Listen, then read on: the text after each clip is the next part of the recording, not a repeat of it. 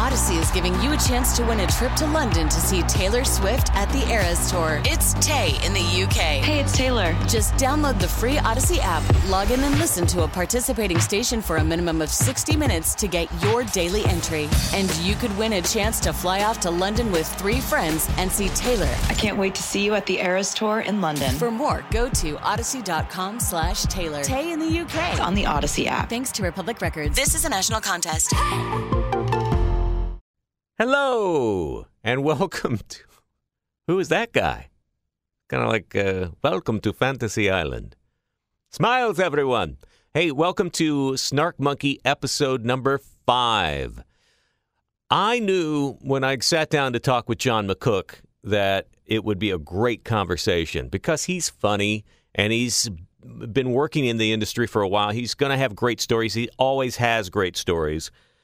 But I don't think I realized exactly the kind of Zelig like existence he's had in entertainment, the number of people he's met. I guess when you are a consistently working actor, as he has been, and also because of the wide variety of the kind of stuff he's done from uh, musical theater and being on stage to playing in Vegas to, um, well, on and on. John McCook is best known currently and for years as the patriarch of the Forrester fashion empire family on The Bold and the Beautiful, the long-running daytime drama, which you can see uh, Monday through Friday, 1.30 p.m. Uh, that would be uh, Eastern and Pacific and 12:30 Central. Am I getting that right? It's on CBS. Check your local listings, as they say. He's been doing that show since the late 80s. He has been on television in one form or another since well, you'll find out. I mean, you'll hear his story. You'll hear his whole journey and his whole path. And yet again, another story about how someone's passion fuels getting you into something creative and also the number of left turns it can take along the way and how that turns into a career and what that means and how you uh, adjust to that and adapt to that and thrive in that. But more than anything, man, how much fun is John McCook. And the great thing is he's been in this business long enough, he doesn't care anymore. He's going and I mean that in a way he definitely cares about his work and his art. Uh, but he doesn't care what he says anymore. He's so completely open and so candid about his life and his work. This was just so much fun. So if you are joining Snark Monkey for the very first time because you are a fan of The Bold and the Beautiful and the daytime dramas, and it, you you feel like John McCook is part of your family. Well, consider part of your family has you know sat down and decided he's just going to let it all hang out, and this is what you get. Uh, I think I also want to mention, just to give them a little plug, The Bold and the Beautiful is on CBS Monday through Friday, 1.30. Check your local listings. And I believe that they actually have a big crossover episode with the other long running, quite popular daytime drama, The Young and the Restless, coming up on November 20th. So, again, should I say it again? Check your local listings. But stay tuned for John McCook, Snark Monkey episode number five.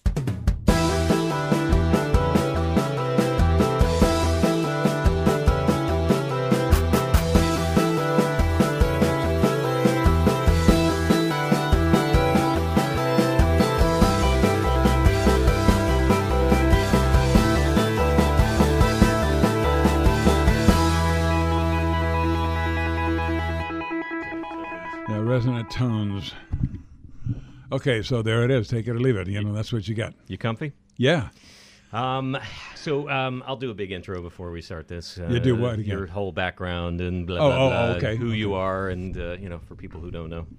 I mean, who doesn't know you? Lots of people don't know me. I'm in daytime television. people that you know they don't know you. They, they they don't. They work. They do stuff. You know. And people, I see women in in the market, and they go, uh, "Oh my God, I used to watch you." And I go, "Why used to? Why did you stop?" "Oh, I work now." And I go, "Wait a minute. You don't have a DVR. You don't. You know, tape it and watch it. That's what I do. I don't sit down at twelve thirty every day and watch the show." Are you having these conversations in supermarkets, accosting poor working women who? Yes, yes. You know, I don't have to listen to that crap. You know, if you want to watch the show, if you like it, tape it and watch it at night. There is no reason not to watch watch it. That's right. Does the Bold and the Beautiful have the ability to uh, on demand watch it online these days? I or- believe so. Uh, CBS.com and those people have See, all that stuff. There's you know? certainly no excuse. Then. Yeah, it's all different now. You know, I, this is stuff I don't understand.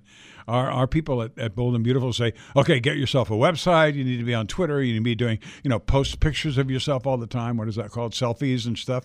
And I'm going, no, no, I'm 70 years old. I don't know about that. You know, It doesn't resonate I don't know how to work the dishwasher, right? So you know, don't give me this phone stuff. You know. anyway, people are doing that like crazy now. So of course it's available anytime, anywhere you want to see it. Of course. How long have you been?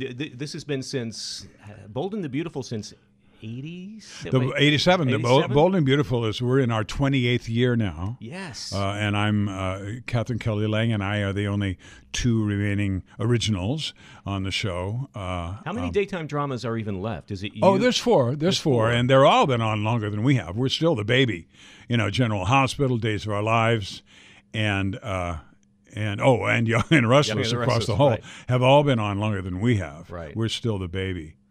But um, but you've said. I mean, at, at the at their height, at the height of popularity, how many daytime dramas? Oh, were there were ten, maybe twelve, but there's certainly ten for years and years and years. On three networks. On three networks, spread out. You know, and some of them, you know, most of them were shot in New York, Yeah. as in the old days. That's where they all started. You know, it's not where they all started. Some of them started in Chicago in radio. I mean, in the late fifties. That's right. Uh, these were little fifteen-minute uh, soap operas. Um, on radio and uh, Well, and that's then where they, and that's where they got their name because they were usually always sponsored by soap companies because they were and during we the day are. the housewives. We, Yeah. still are. Uh, you know, Let's go. I want to go way back with because you were actually where where were you born? in Ventura, California, right Yeah, here. so you're right here, Yeah, but you've been all over the place since then. all over the place. I mean, when I started, oh my goodness, and I graduated from high school in 1962. You know, so and I was a music guy. I was uh, singing in the choir and studying piano and and. Uh, Were you a hoofer, as they say? Were you a hoofer? a hoofer? No, I was never a hoofer. I worked in a hoofer's act, you know, but uh, no, I could never dance. I moved well. I moved. but you were well. in musical theater, correct? lots of musical theater. That Yeah. was my ticket to. That was my ticket to become a man, really, to become an adult and make my own living. Was to start working in the chorus in musical theater as a singer, and uh, Now, did you do it in school or did it? well, I did it in school. Some, of course, you know, I did Oklahoma and this one and that one. so you were doing the high school and musicals choir- and all oh, that. my The Same ones yes. they're doing now. But then I was also doing uh, uh, uh, community theater there between Oxnard and Ventura, and, and my mother. It scared the hell out of my mother because she's those theater people. You know, those people are Show dangerous for a seventeen-year-old. Yeah, show folk. It's like the Music Man came into town. You know, uh, she she was really uh, very guarded about my enthusiasm for all of that. What did your and, and parents I understood that. You know, what did your parents do? my my dad worked in the oil fields up in Ventura. He was Oh, wow. a, he was a uh, what do you call him? I don't even know the word for it, but he was he wore a hard hat and was pumping pumping oil on those rigs, all yeah. through the uh, all through the depression and and and. Uh, World War II too, because those guys didn't get drafted because they were they needed to work in the oil business. Right. So he was all through the depression. He was the only person in our whole family, including my mother's family and her brothers and everybody. He was the only one that had a job Wow. consistently. So, So my uncles providing. and everybody they came in and out of our house uh, while they were looking for work and stuff. But my dad was working, you know, and he he worked until that year, 63, 64. And your mom was just my mom was raising, a homemaker with him, you know, Yeah. and uh, um, Brothers, very sisters? interested in higher education. And uh, Really? she wanted me to be a concert pianist because I was playing piano. And I'm going, that's a little too much discipline for me, mom. You know, but I didn't know that's what I was saying, but that's what I was saying. And then when I discovered theater, uh, I didn't see theater until I was like 12. My mother used to come down here to LA to shop, and there weren't a lot of uh, places along the freeways. Um, so we had to go down downtown LA to shop, and there was the big Philharmonic uh, theater down there, and um, they would uh, uh, host touring shows. And when I was 12, my mother took me to see Peter Pan there. Okay. Uh, Now, see, was- this is what I like to get to because there's usually that one moment. There is Oh. that formative, like movie or stage show or something where where a switch just flips. Yeah, I, I saw that, and uh, we were way up in the nosebleed, you know. And I see Mary Martin and Cyril Ritchard. Uh, uh, he was an English actor who played that hilarious uh, Captain Hook. Oh, wow. And uh, a wonderful great. old English actor. He's very funny and foppish and hilarious. and Mary Martin's flying, for God's sake. Sake. And I see this, and now I'm already taking piano. I'm already singing in the choir and everything, but I had never seen theater. And I saw that, and I went, "What the." I said, you know, so then I knew when I grew up, I was either going to be Mary Martin or Cyril Ritchard. I still haven't quite decided. Uh, The jury's still out on Yeah, it is in some quarters, yes. And so uh, there, there it was. I went, my God! And so from then on, when my mother would bring me down here to shop, and I'd have to hang on to her, you know, I wouldn't have to hang on to her coattails. I, she could put me in the record department, and I would play the album of the next musical that was coming, Showboat or Annie Gets Your Gun or something, and I would learn that show in the record thing with earphones on before I got to see it two months hence. And I would go see that. And that was my beginnings of my education in musical theater. And so that's that's why when people say, what, what about the rock and roll years in the late 70s, 60s, 70s and stuff? Right. And I go, "Mm, that wasn't me. Yeah, you're Because- graduating high school when the Beatles are about to And the. Beatles are just about to arrive. So British Invasion, none of that. Rolling it Stones. didn't, you know, none I, I was aware of it, but it didn't impact me because Yeah. I'm doing, you know, uh, flower drum song and I'm doing eye makeup. You know, uh, uh, what? Uh, you know, I, I'm involved in the musical theater and in classical music because of the piano. Uh, the, the only music I listened to or tried to accomplish was was Chopin and Mozart, and, and that's who I was. And as I as and you know in, in the early '60s, my goodness, I'm in the I'm in you know I'm in the chorus in summer stock and then I went to New York and I did a, a version of West Side Story there and I came back and then but but but during those those years and you know Kennedy was shot when I was a young chorus boy in Las Vegas. I was in Las Vegas when Kennedy was shot, rehearsing high button shoes at the Thunderbird Hotel for God's sake, you know. And then then I went to New York and I came back and then I got put under contract to Warner Brothers and then I got drafted into the U.S. Army uh, in '66 uh, because of Vietnam. And uh, Where'd you end up? I ended up, um, well, I went through basic training and advanced infantry training, and then sent to radio school because you can recognize rhythm in, in Morse code. They think, well, this guy can do radio. So I went to radio school. And at the end, at, at, the, at after eight weeks of learning stuff about radio, every at the end of the eight weeks, the class ahead of you gets their orders, and they were all going to Vietnam, all of them, wearing a PRC ten ah. backpack with a big aerial, so the Viet Cong could see where you were. You know. Oh. Uh, it was Oh, called a man. PRC, a prick 10, they called it. And I went, oh my God. And that was the class ahead of me. So I went up to the 28th Army Band at Fort Ord, California. That's where I was. And I, I said, sir, do you need a piano player, sir? and he said, yeah, we do. You play? I said, yes, sir. He said, you play Mozart? I said, yes, sir. And he said, come here. And he put a, he put a French horn concerto in front of me at the piano, and I played it.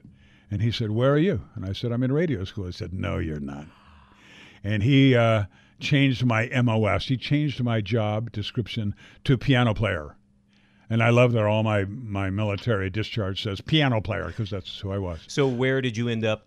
I ended up at Fort Ord all those years. Yeah. They, they sent me down to Arizona for a while and they had a band, an army band with six tuba players and 14 pianists. So they said, well, we don't need him here, you know. So they sent me back to Fort Ord and I got involved with special services. And what did I do? I did theater. We did theater. So we you were plays. entertaining your fellow yeah, troops. we were. It was cool. Wow. It was cool. So the so, So I called my mom. I said, "Thank you, mom." I was just gonna say. Piano saved my ass during Yeah. Vietnam. Yeah, you And felt like you were next. You were on that. Oh, next. I was going to go. Yeah. And all the guys in my in my class did go. Wow. I don't know how many came back. I don't know. So what year were were you out of the service then? 68. Yeah. 68, I got out and I came back to Universal where I was on a contract and kind of they dropped me because the people that assigned me Were weren't, no longer my there. champions Yeah. anymore.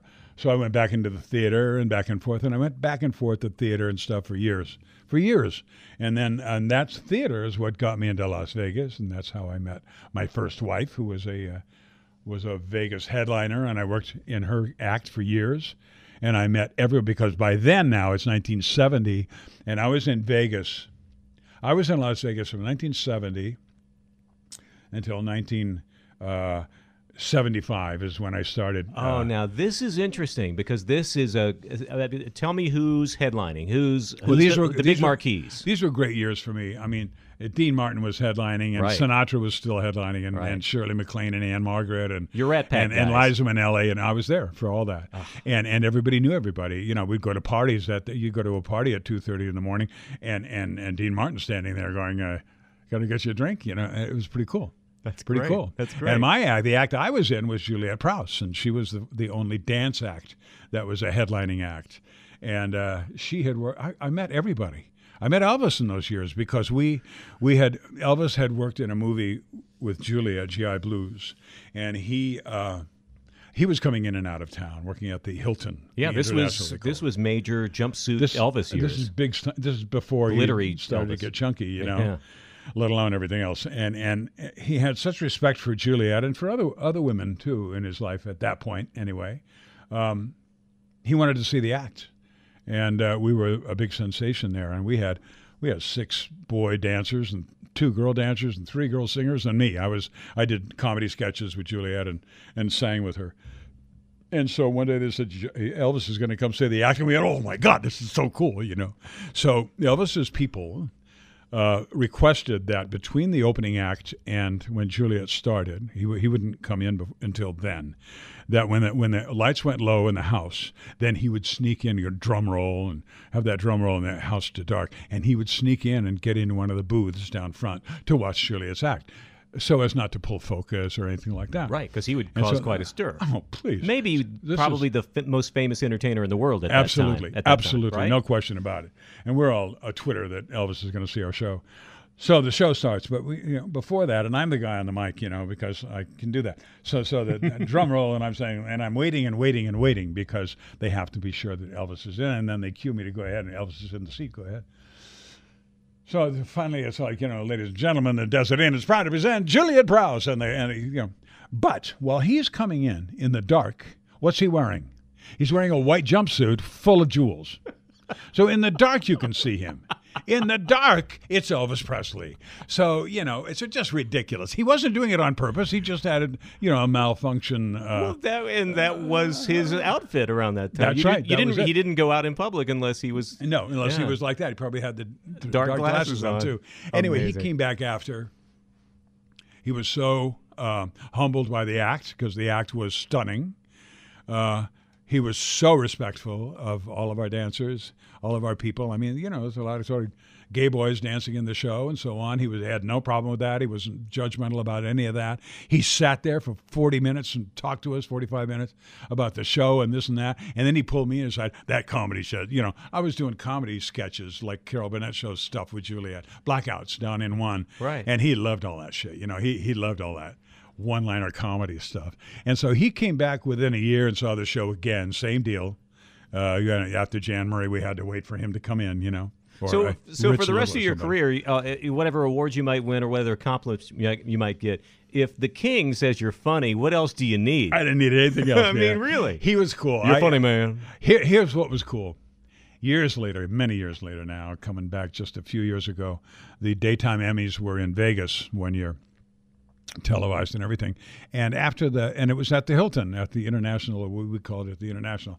It was at the Hilton. And at the at the end of the uh, broadcast, there was a party for. Uh, you know, the select few that got to go to the party, and it was way upstairs in the Elvis suite upstairs. And and Ron Moss, one of the actors on Bold and Beautiful, came back that weekend and said, because I hadn't gone, and he said after the thing, I was in the Elvis suite, and I said, I was in the Elvis suite when Elvis was in the Elvis suite. So get the get away from me.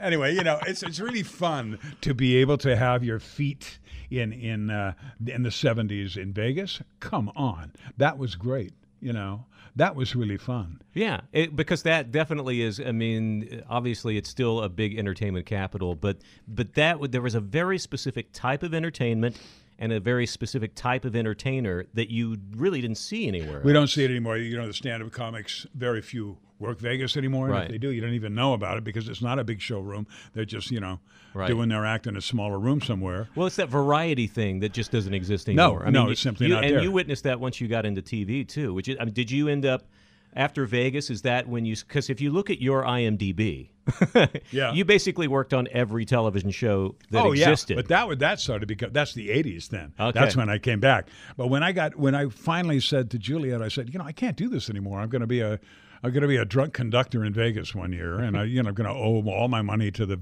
to the casino, probably like all the other conductors up there.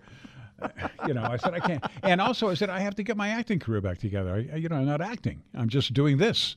I want to be acting. Yeah, you you you lose a chunk of time in Vegas. I mean, people Yeah. talk about losing time in Oh, Vegas all goodness. the time, We but, were but from a career six- standpoint, we were doing six months a year in Vegas, Yeah. a month at a time. So we would go out after that and do Sweet Charity on the road, or or do her act on the road somewhere, and then come back and do Vegas again. We had a house up there. We lived there literally, you know, in a house in L.A. And we had a baby together, and and and she stayed. You know, so I stopped doing Vegas. And I started. I came back to L.A. and I'm living with the nanny and, and the maid and the and the baby who was like one, and Juliet's off, you know, touring all the time. And I'm going, "Uh, what's wrong with this picture? You know, and so uh, I started doing the, I started doing television again, and uh, um, I was very. Uh, I replaced somebody on The Young and the Restless. I had never been on a soap opera before, and here's another job. And this is still before the '80s. And I, I replaced, and I was on The Young and the Restless for five years, '75 to '80. Yeah, a lot of people, I think, uh, it's obviously part of your history, but because you've been part of Bold and the Beautiful for so long, they forget that you were a part of Young and the Restless. I was, and it was a new show then. It was only on the air a couple of years before I joined it, so it was a big deal. And it was The Young and the Restless was pretty and beautiful, and they had no lighting on the set. You know, we used to shoot the show live on tape, and then they would, they would. It was no post production, so they would send it to New York. And in New York engineers, the video engineers would go, "Where's the light? There's no light on the set," you know. But our our lighting people and our this is so cool. It's so TV, but but the people that did the lighting on Young and Restless in the years early years, uh, the ones that did video and did the lighting, and the and the set designers and decorators took all the light off the walls because the old soap operas, what did they do? They had three walls, they had a, a, a table and a couch, and they lit the wall. Yeah. And all this bright light was on the walls, and that's what they needed for TV, for old black and white Big TV. flat picture. That was they had to have all that light. That's right. And the actors looked like crap, you know, and so on. Uh, well, some of them looked like crap off the camera. too. whether they were lit or not. Yeah, but but uh, so they took this and they because it was color and stuff. They said we got to do something neat. So they took all the light off and they just lit uh, areas. They lit pools. They would light a small area on that wall that had some good color on it, and a, a spot over here and this, you know. And, and between those lights, it was really dark, but really rich colors. And then for the actors, they didn't light the actors at all. Still, that's that's movie time. You, know, you don't light the actors on daytime television, but they would light areas of the set. And these actors were all beautiful. They were stunning looking, old or young. They were all great. So it didn't matter how you lit them. Right. They looked great. So they would move through the shadow and into this light, and they looked very interesting. And that made very it beautiful. distinctly different than any of the primetime shows, which were all very brightly lit, or they were shot on film. They were like the dramas. That's right. that- They were that- like movies. They, Yeah. were, they were shot on film. So it hit, so uh, I don't know that I ever thought about that, but I certainly know that when I was growing up, my my mom would watch a lot of those, and I realize now they were, in every sense, very dark. They were darker than anything else you were Yeah. watching, and it created such a tone. There yeah, was- it created a, a color that, that was there. Yeah. But the more light you put on it, the less the less color you see. Right, You take the color off, you take the light off, and the color's coming back. So it was really an interesting switch. And then all the other shows started copying it, which of course they still do. Yeah. And of course now, you know, we're on digital stuff and cameras are all different. The high def and the digital stuff, it doesn't need any light at all. you know, although we do it, we use it, of course.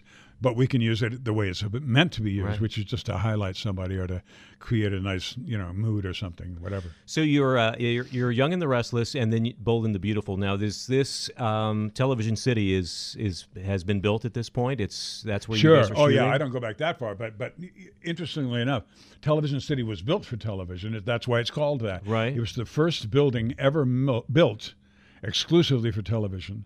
Before that, and it was like in the late fifties. It was like fifty-eight or seven. Oh, or okay. something like I. I didn't realize it was built. No, that, it was it was built very early and wasn't nearly as big as it is now, but it was built for television. Right. And this is what's funny. Um, until then, television came from theaters, or it came from old radio situations or auditoriums that were, you know, but they weren't specifically accommodating television cameras and lighting and Right. stuff that they needed to. Yeah, they were usually adapted from pre- some previous medium Sure. to, to Absolutely. for TV. Yeah. So uh, Danny Kaye signed on to do a, uh, a, a, a variety show for CBS, and he and his wife were very glad to do that, and they got a lot of money and so on.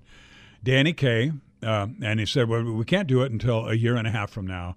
And so Danny and his manager said, "Okay, that's fine. In a year and a half, we'll we'll start doing the show." And so uh, a year and a half comes, and CBS calls Danny and says, uh, "Listen, Danny, it's time to do your show." And he says, "Okay, cool. We have the writing people in place, and the writers that you asked for, everything's in place." He says, "Okay, when do we start? Where do we do it?" He says, "Well, we're at Television City in Hollywood." And he says, well, "No, no, no, no, no, wait, wait. In Hollywood." And Danny Kaye said, No, I'm not going to do the show from Hollywood. I want to do it from New York. I'm a diehard New York guy. I want to do it from New York. That's where television comes from. And they said, No, not anymore. We have Television City in Hollywood. It was built for you and for everybody that wants to do And he, he argued and argued, and he kept saying, No, no, no. They said, "Well, we'll put big, get a big house for you in Bel Air." He said, "No, we'll get you in a hotel." He said, "No." They built an apartment on top of a Television City in Hollywood, an apartment for him, and he and his wife uh, I can't remember her name. She was his manager, and she was tough. Um, um, he lived in that apartment up there on top of CBS because he refused to settle in Hollywood for any longer. He did two seasons that way, and then he refused to uh, re up. But my dressing room on, on stage 31 is 31K, and our dressing rooms are alphabetical. On 31 doesn't have enough to have a K. Uh-huh. But mine's Danny Kaye's dressing room. Really? And I've had it for 28 years now. Isn't that cool? Very cool. I love And that. Is that is that space still up there somewhere? That they yeah, it's, it's offices now. Yeah, Offices? sure. They've got a lot of you know stuff on the roof now. So you're around Television City when things are really bustling. As as Bold and the Beautiful is taking off, then you're working around. I mean, tick off the number of shows that were being produced. Well, when I first started at Young and Restless, Right. Bold and Beautiful, a lot of that stuff's gone already. Even when we started. Really? Oh yeah, but but when I started, remember I'm from musical theater and dancers and Right. singers and all that.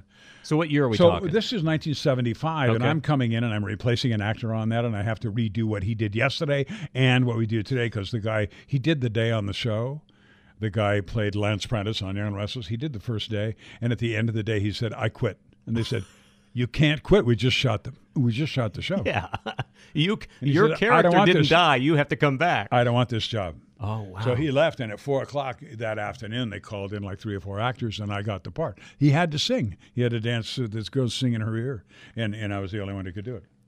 And it was real quiet. And, Okay, you know, let me. Uh, uh, this is another point I want to make because this is almost always in somebody's story too. This incident where I call it the other guy doesn't show up, but this is basically it. Your career literally changes on a dime because somebody bailed, and not that you weren't talented or, or didn't have the ability to do it, but there was this little twist of fate. That suddenly brought you into the room, Exactly. and you just had to embrace it and take it. and it's not like I'm, you know, going, get me an audition at, at a soap opera, quick. No. You know, it wasn't like that. Please, I want to be in daytime television. Never occurred to me. In fact, I was, I had a prejudice about daytime actors and daytime soap operas, like everybody else does and did in those years. Uh, anyway, I replaced this guy. I came into the show.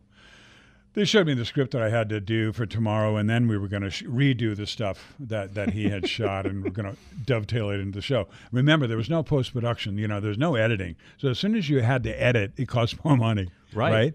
So the old shows uh, didn't do anything after. When you finished, it was done. That's what they were going to show. They put the music in, everything. It was like live television. How quick was the turnaround on that? Uh, about two weeks. Oh. It would air about two weeks later out of New York. So what's funny, we shoot it in L.A., then we would uh, uh, beam it to New York, where it would lose some of its, you know, video integrity, and then they would two weeks later, boom, beam air it there, and then beam it back out here. So our video guys that shot it in LA would go, "Look at our show! It's lost all this video integrity because it's it's like third generation." Anyway, that's you know. No, that, but that's great though because not only did you not have satellite or the ability to send digital files back and forth, you didn't even have FedEx at the time. You didn't have really a, gr- a great way of getting it there. No, we couldn't even- send it like you Right. know. I guess I guess Pony Express was out of business, you know, and we were kind of right in between there. But they could have sent a whole tape, you know. They could have sent a whole not? reel and Why done not? that, and Yeah. sent the reel back out to us. Anyway, so I I, I come in, and I, I do a, I, I- I come in that morning and I go, oh shit, I'm doing a soap opera. I'm not going to know anybody. These people are all very serious, you know. They're terrible actors, you know, and and uh, everybody's you know very intense about what they do. So I come out to the second floor on Television City, and, and I'm walking down to like the fourth door, and I start walking down this this hall, and I hear, it's like a rehearsal hall in New York. It's like a rehearsal building. The door on the left has uh, there's eight dancers in there and eight singers, a piano player and a drummer, and they're rehearsing some big dance number for Sonny and Cher for that they're going to shoot Saturday night. And I look through the little square window and I go, What? And I go to the next door and it's the same thing. Eight dancers, a drummer, uh, and a pianist, and they're rehearsing a big thing. And Carol Burnett's dancing with them. And I went, Oh my God. And I looked through the thing and, and like they, they stopped the number because they had just come to the end of it. And three or four of the dancers went, and they came running over and they opened the door. And I know them. They recognize And they go. What are you doing? Or they're going, "What are you doing here?" You know, that's what they're doing. And I said, "I'm going to do the Young and the Restless." They're going, "Stop! That is so cool!" And so, and then down the hall, it's it's it's uh, Tony Orlando and Dawn, and and oh my goodness! And so all of these musicians, all the drummers, dancers, singers, and television stars are all on this floor getting ready for Friday night. These were huge shows. These were I mean, huge CBS shows. dominated with these variety Oh shows. yeah, I mean, what? And so here I go. Okay, I'm I'm cool. So I go into my rehearsal. I go, "Hi, everybody," and they go, "Who's this?" this is the new guy, and he's I'm coming in there like we're doing summer stock. We're going to do you know South Pacific on Friday, you know, and they go, "Calm down. It's a soap opera." Those years, within within a few months, I. Um, we only had one elevator at Television City in those years. It was a very slow one, about the size, you know, it, tiny. And it, it a door opened, and it was it was Carol Burnett and Harvey Korman and Tim Conway, and and uh, it was going down. And I said, "Y- y- y- yeah, even with you guys, yeah. So I get in, and the door closes, and um, Tim says, "Love your storyline." And I went, "Get out of here! What are you talking about?" And they go, "No, no." They all laughed and they said, "Carol and and they said we watch you guys rehearsing all the time because in the studio you can See punch all the out what's happening in the other in the other studios. we make fun of you all the time. Sorry." And I said, "Well, we make fun of you guys too. You know, when you're trying to do your block. I, they, I know it's hilarious, isn't it? They were so respectful. Once again, uh, like Elvis was, so respectful of what you're accomplishing every day and what you have to get done, and and so respectful of the mountain you got to climb."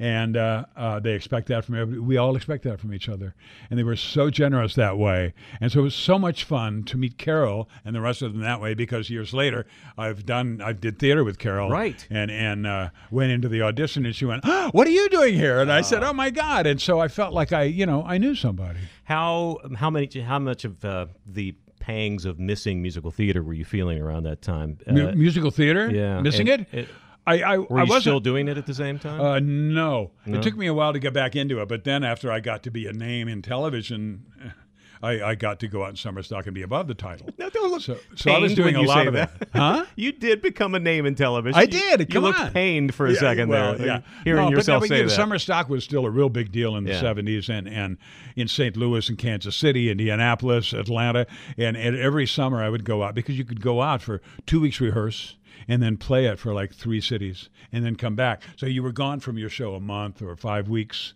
and they didn't learn they could do it without you. So, but I never wanted to go longer than Too that. long, right. Once in a while, I would get a call to replace somebody in New York, and I would say, that's for six months. I go, no, because they'll keep doing my show and they won't care to have me back, you know? Well, you probably they could. You probably learned something right away from the fact that when you showed up to Young and Restless, it was because uh, obviously they didn't fire the guy, but uh, uh, daytime dramas definitely have shown that they don't necessarily sweat it if an actor leaves. No, they don't. You know, Yeah. we we have recently on Bold and Beautiful, after 25 years, lost two major actors playing two major characters, and uh, when that when we knew that was going to happen, we all went, "Oh my God!" You know, this is a big deal. Yeah. and and it is, and it was, but uh, but it was not the end of the world, Right. Because the show is the show, and so one of the actor, uh, the actress her character died, so there's no recasting her and so on. But she stayed an extra six or eight weeks beyond her contract to play out this wonderful storyline, and it was it was generous because we all got to play the story where the character died. The other guy who left the show, we just wrote him out for a while, and he's like off in the Paris office working. And uh, um, the character is. two years later. The character is Yes. and then two years later, the character comes back, and he's like incredibly different. uh, physically, the actor. Uh, Had some work done, did he? Huh? no, no, no, his name. Yeah, it looked like that. His name is Thorsten Kaye.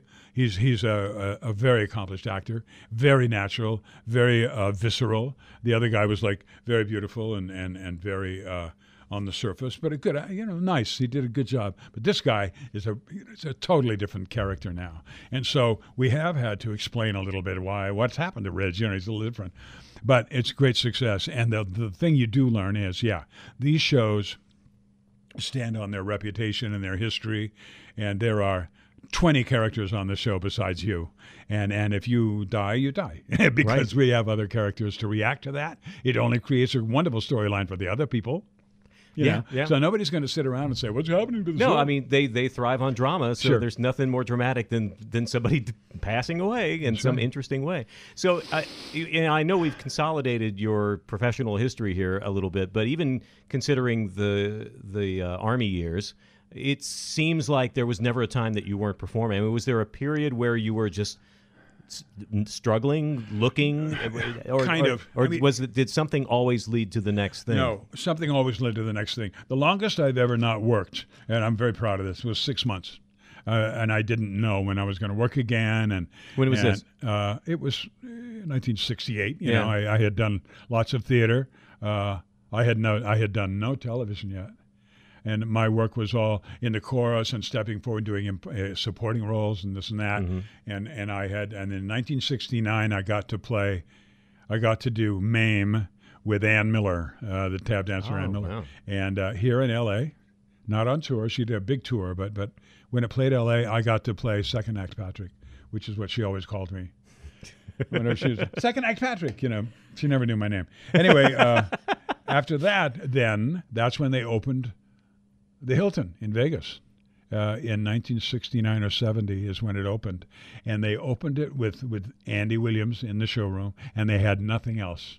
They hadn't signed anybody else to uh, play the showroom, and it was a huge monster showroom.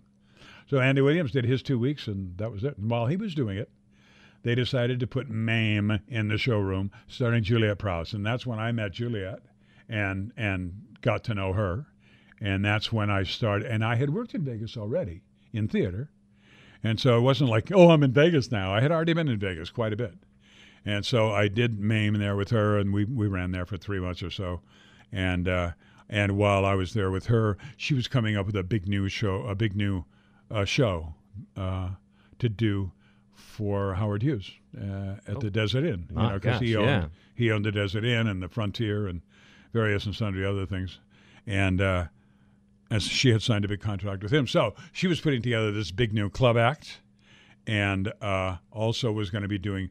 Oh, I know. And then after we did Sweet Charity together, I got cast in that with her. And then she started building this new club act, and that included a singer actor guy who could do sketches with her. That's that's how it became Okay. w- with her. But they had the Howard Hughes thing is cool. Yeah, it, it, it- Howard Hughes did spend. Obviously, everybody knows he kind of had that period where he was, you know, a hermit and he was all kind of closed up. But he owned a giant chunk of Vegas. He did. He did. He was buying it then. I mean, Yeah. he was. That's when he was buying it in the uh, in the early '60s and acquiring a, a lot of stuff. So by the time we're doing Juliet's act in at the Desert Inn, he owns that th- that hotel and is living upstairs in the high rise, and he's gone nuts. You know, I mean, he's So nobody's he's full, nobody's he's- seen him. Yeah, he's full on hermit at has seen him. Yeah.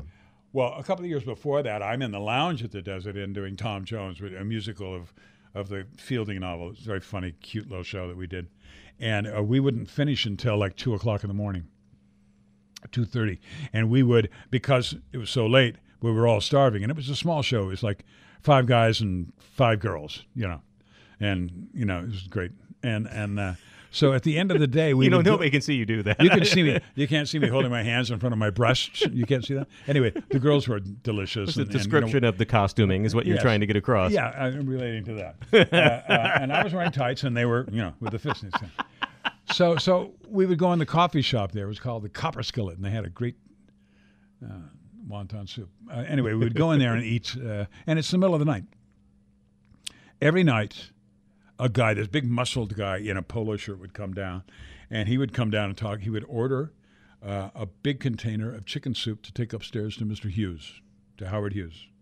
and and uh, and and talk to us, and then he would take it and say goodnight and go up to upstairs, and we knew that that's where that was going.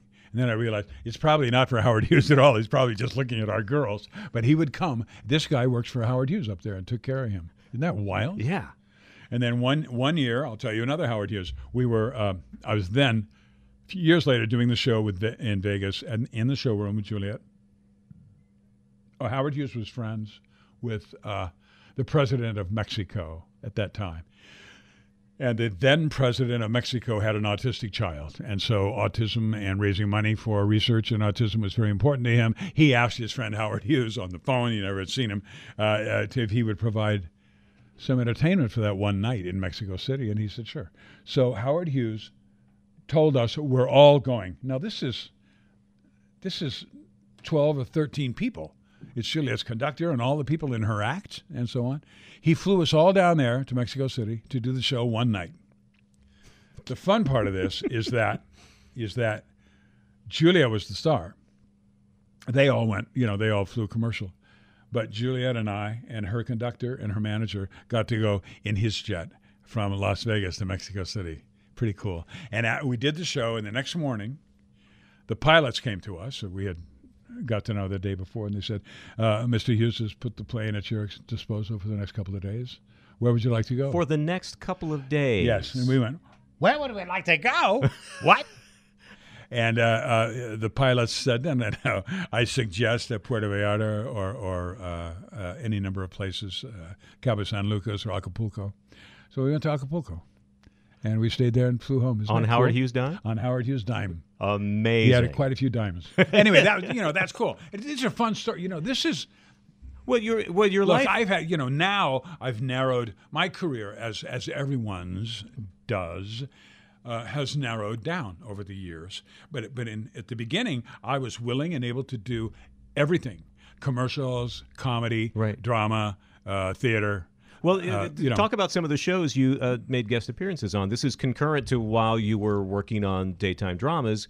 You were on. uh, You did a Three's Company episode. Oh, I did all the I mean, comedies. you know, did when all I of them, left, right? no, when I left Y&R, I left Young and Restless after five years because it expanded to an hour, and contractually, I was not obligated to stay. Now you So are. So you left on you your know, own? I didn't have to go. Yeah, I mean, I didn't have to stay. So I went. I said, you know, and I had just gotten married. Laurette and I had just gotten married. Juliet and I were divorced. By the way, I shoved that into the carpet, didn't I? Uh, That's all right. We've all looked that else. up on Wikipedia. We all Yeah. know about that. Anyway, uh, Laurette and I had just gotten married, and I was discussing uh, Loretta, an actress as we well. had Laurette uh, had been doing Battlestar Galactica and ha- having her success in, in, in episodic television. So I'm looking at it, and I'm looking at her career, and I'm going, mine. I'm sitting in TV City all the time. So I thought, well, you know, I, maybe I can leave and you know be available for the brass ring jobs out there and read for pilots and stuff. You know, I never thought it'd be in movies. I just thought I want to have a big TV show. So uh, I left, and uh, I left the show on good terms, obviously, because they called me back eight years later to do Bold and Beautiful. But I but I left, and I, I thought, what am I going to do? And I I had uh, I needed to change my image because my image on that show was tuxedo, uh, eight by ten glossy. And, pretty boy. uh, you were a pretty boy. I was a pretty boy, and I, but a, but a good enough actor to carry it off, and you know, and so on. So I went to an agent and I said, I'm not. I would get. I wasn't getting any calls for. I wasn't getting calls to play lawyers or husbands or boyfriends, or or or anything other than a day by ten glossy guy. And he said, "But you're funny." And I said, "Yeah." And he says, "Okay." For for a year now, I'm going to submit you only for comedy. Yeah, we're not going to try to be a lawyer or, or a serious dad of little kids. We're going to submit you for ridiculous, funny guys. And so for the first year, I did all those shows. I did Alice and Three's Company and, and Too Close for Comfort and, and Family Ties and all. And I always played uh, an asshole womanizer or or some idiot broadcaster, Bobby Broadcaster, I called it. You know, um, that's all I played. Or the old the old boyfriend who comes back for the uh, for the uh, the reunion to play somebody's you know guy that used to be uh, That- yeah. really nice, but now he's like cool. He's and, become the. and and he doesn't have any now. money at all, but but he still wears. And these were all one-offs, right? These This were all one-offs. Yeah, yeah. I No didn't have any recurring stuff. You were No. just, but you were popping up on. How many? Do you have any sense of how many shows you did during that period? No, I mean it was 1980 until uh, 87 that I did episodic television over and over and over again. And I also did all the all the other ones I did, you know, uh, like like uh, uh, all, all all the big dramas too. I did all those shows and the Love Boat and Fantasy Island, you know. Were you on the Love So Boat, So I was on John all McCook? that stuff. I was on the Oh, Love my Boat God. twice. Laurette was on it two or three times. You know, I was like third down the list. You know, they would say Chad Everett, no, and this one, and they'd say, okay, John McCook. Let's use him. You know. Uh, but I got to work. You know, I worked all the time, and I, I never, uh, I, I, uh, I would read for pilots now and then, but but not very many, and there were a lot of pilots to read for. But you see, if you were an episodic freelancer in those years, you could make a living. You were a working actor. This I was, was. this was steady. Yeah, I've never And they didn't done- worry that you were had appeared on one show and you were going to appear on No, a different show. They didn't about care that. about you know No. they're going to mix him up with that other character. No, even if they played against each other, nobody would check that. They didn't care. I mean, Right. you know, uh, it was didn't there, matter. Was there ever a? I mean, you talk about Peter Pan, and you were a little guy then. How old were you when that Peter Pan? Uh, 12. Okay. Was there ever a plan B besides what your maybe your mom wanted you to do? Was there No, ever? not besides what she wanted. No, no, I was, was- never going to be an English teacher or Yeah. or a pianist or teach piano or no. I was going to be an actor. You know, I, I, I was I would watch um, like Dick Van Dyke on TV, and you know, and I would say, you know, I I, I think I saw an article about him once, and it wasn't a fan magazine, so I didn't have those things in the house, but it was in a newspaper probably, and he was funny. Mm-hmm.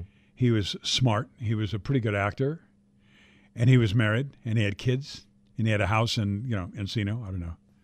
And I thought that's what I want. Dick Van Dyke. I want to be. I want to be Dick. Van, I don't want to be Dick Van Dyke, but I want to be the husband and Right. the actor and the father that I see out there. Yeah. And he was the only example that I knew of. There were others too, of course. Right. Many, not as many as you would want. But he, al- he was many. also versatile. He, he Yes, he, he could do funny musicals. you know, and- when I think back of who who influenced me, you know, who did I watch that I wanted to be? I, I wanted to be Red Red Skelton.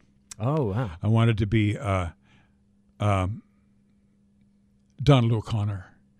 Donald O'Connor was a good, good actor, and funny, and could sing, and of course he Great could dance dancer, really well too. yeah. I mean, I had to, you know check that off the list. But those are the people I wanted to be. I wanted to be those people. I didn't want to be Cary Grant because I, I, I saw him being funny. I mean, I absolutely respected that. Sure. Handsome and funny and a good dramatic actor. I'd like to be Cary Grant. Yeah, that's cool. But I thought Donald O'Connor was was more of something to aspire to. Yeah, and and and uh, Sid Caesar and and you know those funny people that were on television. who could do that variety style? Who can Yeah. who who Yeah, harken back they- to that old vaudeville type of and they could stand next to Ella Fitzgerald and sing with her, Right. you know, uh, when she was on the show, right? and then do something hilarious in yeah, the, in the next sure, beat. and yeah. fall over her gown. you know. I mean, are there people like that anymore? Do you- yes, but they're, but they're not on TV every week that we can see. But sure Yeah, there are. yeah. Sure there are. Me. no, but you know, there's a lot of people out there, but but there's no venue for them to do th- all of that in one place. No. So now with The Bold and the Beautiful, you have seen the daytime drama kind of luster begin to wane a bit, but you guys are still strong. And you were telling me before the response in other countries continues to be at this really fervent level. It's huge, you know. When Now, we, what, what? How do you explain that? Or has I it ex- always been there? No, no, it hasn't always been there. Look, when when we started in '87, this is this is also one of those uh, coincidental things. When when Bold and Beautiful started in '87, uh, we were half an hour. We were easy to sell because we were half an hour. We were about the the fashion industry, which made it glamorous. We were set in Beverly Hills, Southern California, and we were new and cheap to buy. If okay, in 87 and 88 and 89, television stations all over Western and Eastern Europe were being deregulated. Government was getting out of the television business in all these countries, and private ownership was starting to happen. Uh, with radio television Luxembourg and these these different private ownership was starting to take over television broadcasting uh, in a way that it had not had before. So in they those were there. countries, they had only been seeing their own local controlled countries' right. TV, That's which right. was usually news and maybe news some and movies and, and old some movies. dramas that they buy from from you know from Sofia, Bulgaria, you know, different places like that. you know, so, so it's pretty weird. So anyway, what happened is that these new ownership, they wanted to get hip, they wanted to get some new American product and snap, but they couldn't afford Young and Restless because it was an hour. it's too expensive. They couldn't afford uh, General Hospital, or they didn't like it. Or well, we got. But here we were. We were beautiful. We were young. We were we were handsome and gorgeous, and we were about. We were international in scope. Or the story was international, and it was about the fashion industry. There's models. We're doing we're doing uh, um, we're doing fashion shows all the time and stuff. So they bought us. They were able to afford putting us on. What what I didn't realize, and what's hard to remember, is that none of these countries until then had daily serials on. They had had Dallas. They had had big one hour shows that came on once a week. Those are serials, but they only happened once a week. They would repeat them through the week, maybe, that episode and show it again. But they had never had a daytime television serial in Amsterdam, in, in the Netherlands, in Italy, in France. Uh, England had. It was very hard, very hard sell for us in the UK because they had their own soap operas. Right. But these other show, these other countries didn't have it. And so all of a sudden, they're showing us four times a day. They're showing it, and, and at night, and and they get his they got hysterical about it. Greece and Italy. We were the number show number one television show in Italy for 20 years, including all their primetime stuff, right? Because they got into our drama. Now, are they dubbing you guys? Are you have you Uh, in some countries, yes. Have you seen but in- these? oh yeah, sure. I've met the guy that does my voice. He's he he in, in contracts which, it. in which country? He's Italian. He's Italian, but he speaks French, and he is the uh, contractor to hire the actors and actresses to dub our show in like three different languages. That's all he does. He does our show five days a week in different languages. Just with different dubbing your show. Just dubbing our show. Once in a while, he'll do a movie. He doesn't need movies anymore. He's got this, you know, right? It's so cool. well, tell me about you. You told me the story, uh, Monaco. Tell me about Monaco. Oh, look, you know what? This is kind of insane This is kind of cool. because you guys get your recognition at the daytime drama awards that happen Yeah, here. and, and you know, remember we live in L.A. here. daytime it's, and Emmys it's and the things. same as living in New York. If you're an actor, people see you on the street and they go, "Hey," you know, they just go, "Hey," you know, they wave or or maybe somebody will say, "I love your show" or whatever, you know, but they don't gush. fans, They yeah. don't gush because they see actors all the time, you know. And you live in L.A. and you you're somebody in your block is in show business, if not everybody. So it's not a big deal. My wife and I celebrated our 20th anniversary um, by taking her, uh, by by taking her mother, her her sister, and her son, and and our three kids and a girlfriend. There were nine of us, and we had a house in in Beaulieu-sur-Mer, which is between um, Nice and and uh, and Monaco. And uh, we were there for a couple of weeks, and we were just laying in the sun and just loving it, you know, and having espresso in the morning. Uh, I'm only just now over that. Uh, so, so we. Uh, you, it obviously has stayed with you. Yeah, yeah. You're getting misty eyed as you speak. oh my goodness, yes. and uh, the smell alone, you know. So, so uh, we would walk down to. Uh, we were up on the hillside looking at the at the Côte d'Azur. You know, the Mediterranean is out there, just beautiful. We'd come down and and go to the village or cross the road to go into the very overpriced, beautiful little places to eat dinner on, the marina. And uh, so, standing there on the road to cross, it's the only road between Nice and, Monte Carlo. So there's a lot of traffic there and buses with tourists and so on. So we're standing waiting to cross, and my character's name is Eric, Eric Forrester. So I, I'm standing there with my family waiting to cross, and very patiently, and down, you know, idling in front of us is a beautiful two-seater sports car, and there's a beautiful man in his 30s, uh, smoking with dark glasses on. He's fabulous looking, and and this girl next to him is more beautiful than he is, and they're they're wonderful, and they're paying no attention to anybody, and they're talking and carrying on in Italian, this and that, and then it, turns green for them, and just as they pull away, the uh, the the Italian guy behind the behind the wheel looks up and he says, "Ciao, Eric," and drives away.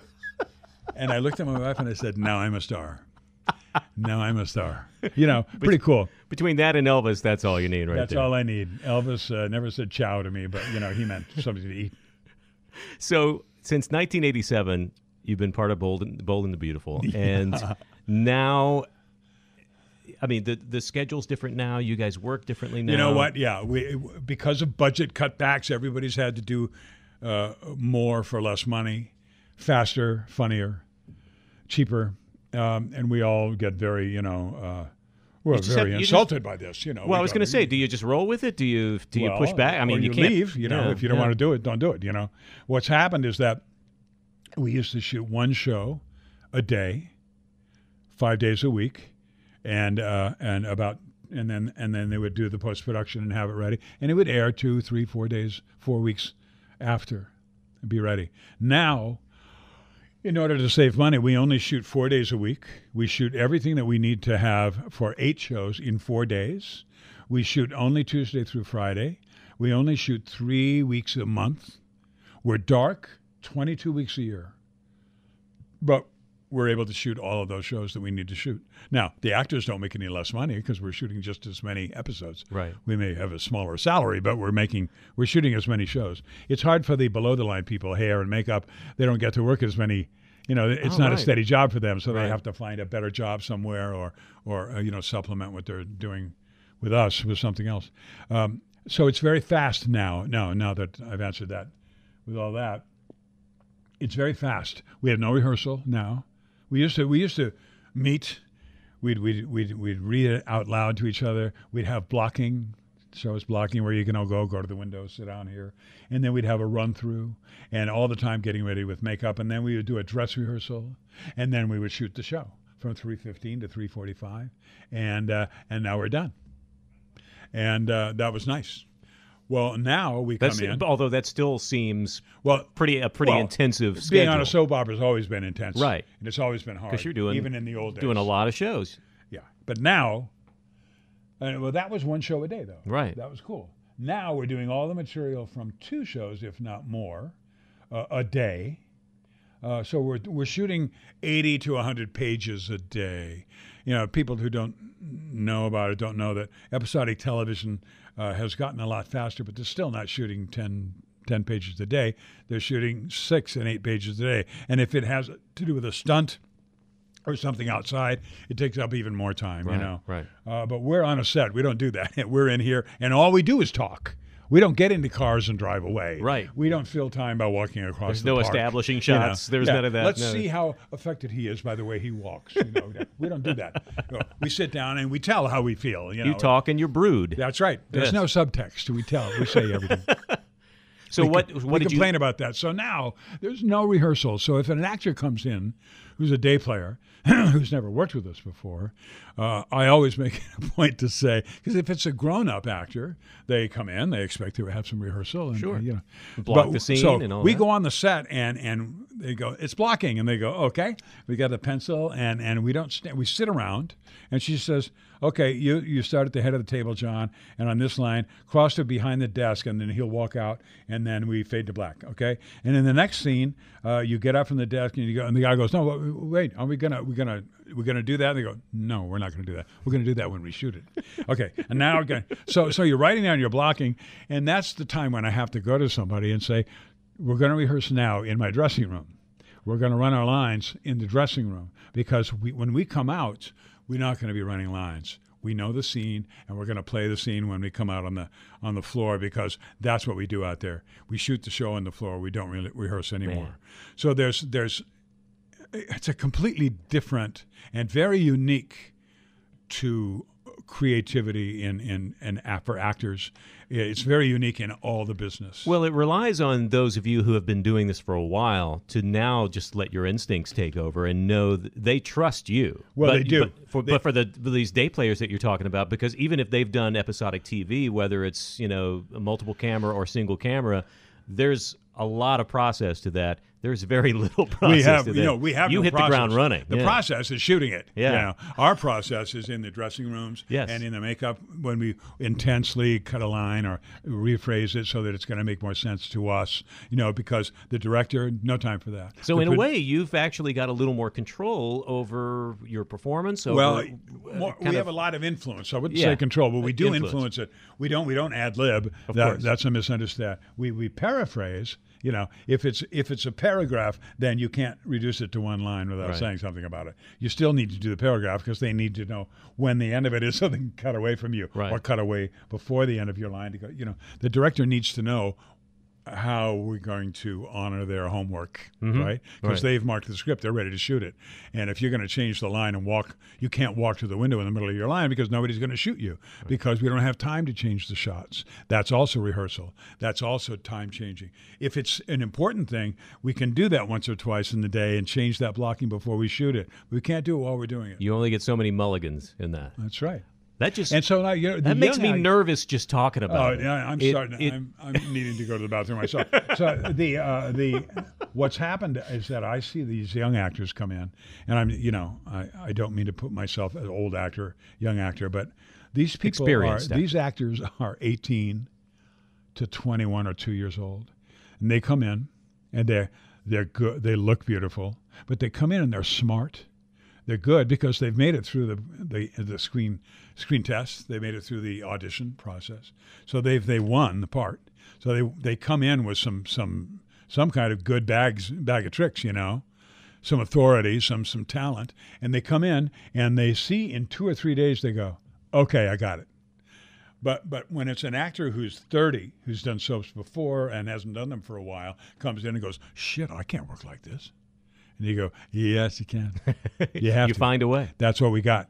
And you go, okay. So my salute is to the young ones that come in and they don't know any different. I don't mean they're not. It's a naivete, which is not a bad thing. They just come in and they go, okay, I got it, and they do it. And there's skill and talent there that just blows me away. We have. We have a wonderful group of actors on Bold and Beautiful. I- You know, on, on all the soaps that are on the air. I don't mean to exclude them, but I, I don't know them. Uh, but But you my work show, closely you with these people. Yeah. Huh? You work closely with these people. Yeah. You, yeah, you know them. We are, you know what? People forget, you know, they think, you know, actors compete with each other and uh, they try to get a better storyline than somebody else. And, and they're a little jealous when somebody else gets something, you know, up in the front burner and I've been on back burner for three months. There's some of that, but not very much. what we have, uh, we depend on each other. We have, we are incredibly dependent on each other. If I have if I have challenging dramatic work to do today, and my scenes are with you, and you were up till three o'clock last night, dicking around, and you don't know your lines, and you're not, it's not as important to you as it is to me, then we failed each other, and we don't do that to each other. We just don't because we need. If we're not good, if we don't improve what's on the paper, if we don't improve what they've written, then we're not doing our job. It has to come alive, but you know, it's so poetic. It has to come alive when we do it. Come alive. But it's true. It's absolutely true. This is not literature. And I, I say this with all due respect, and a lot of a lot of respect is due the people who write all this material A all year lot, long. yeah. huge. But this is not Broadway. This is not uh, American theater literature. This is soap opera. It's comic strip. I say that with all due respect too. I don't mean funny papers. I mean it's it's a um, it's comic strip. What's that? A news? Uh, it's five panels a day, and turn the page for tomorrow. Right. That's Serial. what we do. Yeah. Yeah. And so it's like Mary Worth or or the old the old comics that were serious, not going for a punchline, but rather moving the story ahead. So you had to look at it tomorrow. Right. That's what we do. And so we need to make it very enticing and very uh, heightened. The- uh, It's it's the the classic reason for entertainment. The reason it was created. It allows people to follow these characters that they get to know and take them out of their own drudgery or problems or whatever day to day because they get to follow yours. In Yeah. A, in a fun, flashy, crazy, exotic. Oh yeah, uh, whatever you know, it is. whatever way. And they get angry. They get you know they Of get course they- incredibly no, angry. they're at the in choices. it. The choices a character makes. They go, "Oh my God, I'm never going to watch the show again." We get these letters every day. Well, I'm not going to watch your show again, given how stupid you were. And I go, "Yeah." And then next Tuesday they're there going, "Oh my God, I love what you did." You know. You redeemed yourself. My favorite fan letter, and I wrote back to it. I, when we first started Bold and Beautiful, I hadn't uh, been on a daytime television show for eight years, and uh, I got a letter from one that says, "Well, you certainly aged." And I wrote back and I said, "You look the same as you did when you were watching me on Young and Restless. You don't look the same either. Don't write me again." So, if we can learn anything from, from this, folks, be careful if you approach John McCook. That's right. Don't tell me anything about what I look like now. Excuse me. I my my gag is like when I started when I started Bold and Beautiful, I was uh, 42 years old, and now it's my waist size. And so you know. So, with your experience, with your history, with being the kid who saw Peter Pan and knew exactly what he was supposed to be doing, um, I know that there are people who listen to stuff like this looking for that inspiration, looking for kind of people's individual paths and how they got to where they get. And sometimes it's I, I always talk about this formula. Other people have talked about it too. There's a little bit of luck. A luck. There's a the, there's the guy who bails and you get to fill in. Sure. There's um, a little bit of just kind of destiny of you know I was born to do this.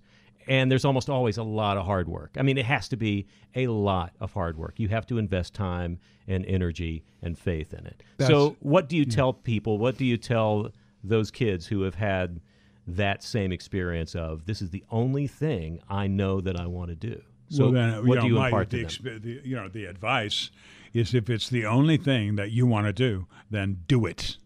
Don't complain about it. Uh, if you're not working and making any money at it right now, do something that you can pay your rent with, you know, wait table or play piano bar or, or I don't know, get something so you can afford to be alive and healthy. And then you need to be in workshops. You need to be studying all the time. You have to be acting every week. If you're going to be an actor, you have to act every week, if not every day.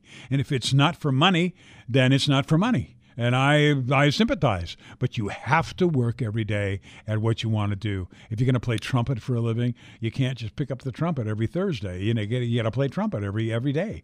You have to play piano every day if that's what you want to do. And if you want to be an actor, you have to do the same thing. You have to keep your your yourself healthy and well, and and and healthy is very important so that your energy is good. And, and you need to work with other actors in workshops and in uh, audition classes and classes about cold reading. There's all these classes here in LA.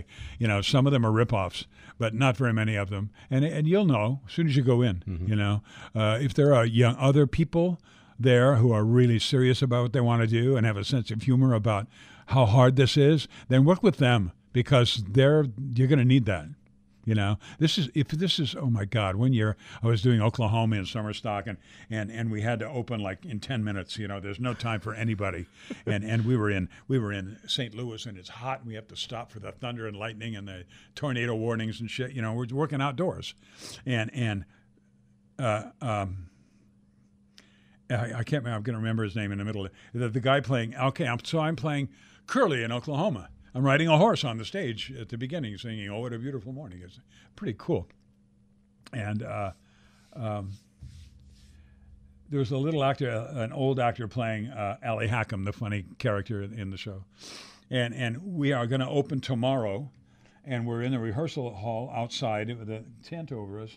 Stubby Kaye, the actor's Stubby Kaye, and he's playing Ali Hakim. And, and I'm going, how you doing, Allie? You know, you know, we're, we're working here. I said, Stubby, how you feeling? He said, how am I feeling? I haven't had my blocking for the last scene. We're going to open tomorrow, and I can't do it. I haven't had enough time to rehearse, and I don't know what's in. And I said, stop it, stop it, because I was playing. You know, I hadn't had all my blocking either. I said, Stubby, Stubby, if this isn't fun, it's too hard. You know, just calm down. We're going to be fine. I'm going to be sure that you get enough rehearsal. Well, yeah, I want to. You know, he's been in the business 72 years longer than me at that point. and I said, You're going to get to rehearse. I'll see to it. Yeah, well, okay, because you're the star of the show. And, you're gonna, you know, I said, Okay, Stubby. And I did. I said, Block his scenes. He's, you know, he's, he's very nervous. And I don't want to be on stage with him when he's nervous like that, you know. anyway, but, but that's the truth. This, this, this is really fun. This is what I say to the actors who are having a hard time today. This is so fucking, oh my God, I can't do it. This is so, and I say, come in here and sit down. What are your friends doing now? Well, I said, no, no, no. Your best buddy, what's he doing? Well, he's, he's, he's he works at a car wash, you know, in Denver. You know. He's working at a car wash in Denver. What are you doing? You're on a you're on a network television show. This is cool. Is it hard? Yeah, but this is fun, man. This is fun. And if you think it's harder than that, then don't do it because this is really cool. Now, come on. And, and don't stay up all night learning your lines. Learn your lines in the morning. Go to bed. Get your rest and come in here and clear headed and learn your lines the day of. Don't fret. Don't, don't sweat blood about this. This is really fun. Is it hard? Yeah. Is it harder than what he wants to do? Yeah. There's film, there's film stars that would come and say, I'm not going to work like this. And I go, okay. I get it. You know, people have, I've had people visit us who are actors in other mediums, and they come there all day and they go, This is the most hostile environment for an actor that I've ever been at. And it's not hostile because people are mean. Right. It's just hostile because there's no time. And you go, Well, if if you don't if you need more time to do a feature film, I would I would need more time to do a feature film. You know, I want to talk to the writer. I want to talk to the director. I want to have rehearsal before we start principal photography. You bet. Or if I'm going to have a role on, on The Good Wife, you know, for four days, then I want to I want to have that conversation with those people before we shoot the scenes. And they want to have that conversation with me too, because it's fun, you know? We don't have time for that. And if that makes it too hard for you, then don't be here because we got to do it. Awesome. John McCook, thank you, sir. Cool. Ciao, Eric. Yeah, bravo, bravo. Grazie, grazie. Grazie. Get a monkey. Get a monkey! Audacy is giving you a chance to win a trip to London to see Taylor Swift at the Eras Tour. It's Tay in the UK. Hey, it's Taylor. Just download the free Audacy app, log in and listen to a participating station for a minimum of 60 minutes to get your daily entry. And you could win a chance to fly off to London with three friends and see Taylor. I can't wait to see you at the Eras Tour in London. For more, go to audacy.com slash Taylor. Tay in the UK. on the Audacy app. Thanks to Republic Records. This is a national contest.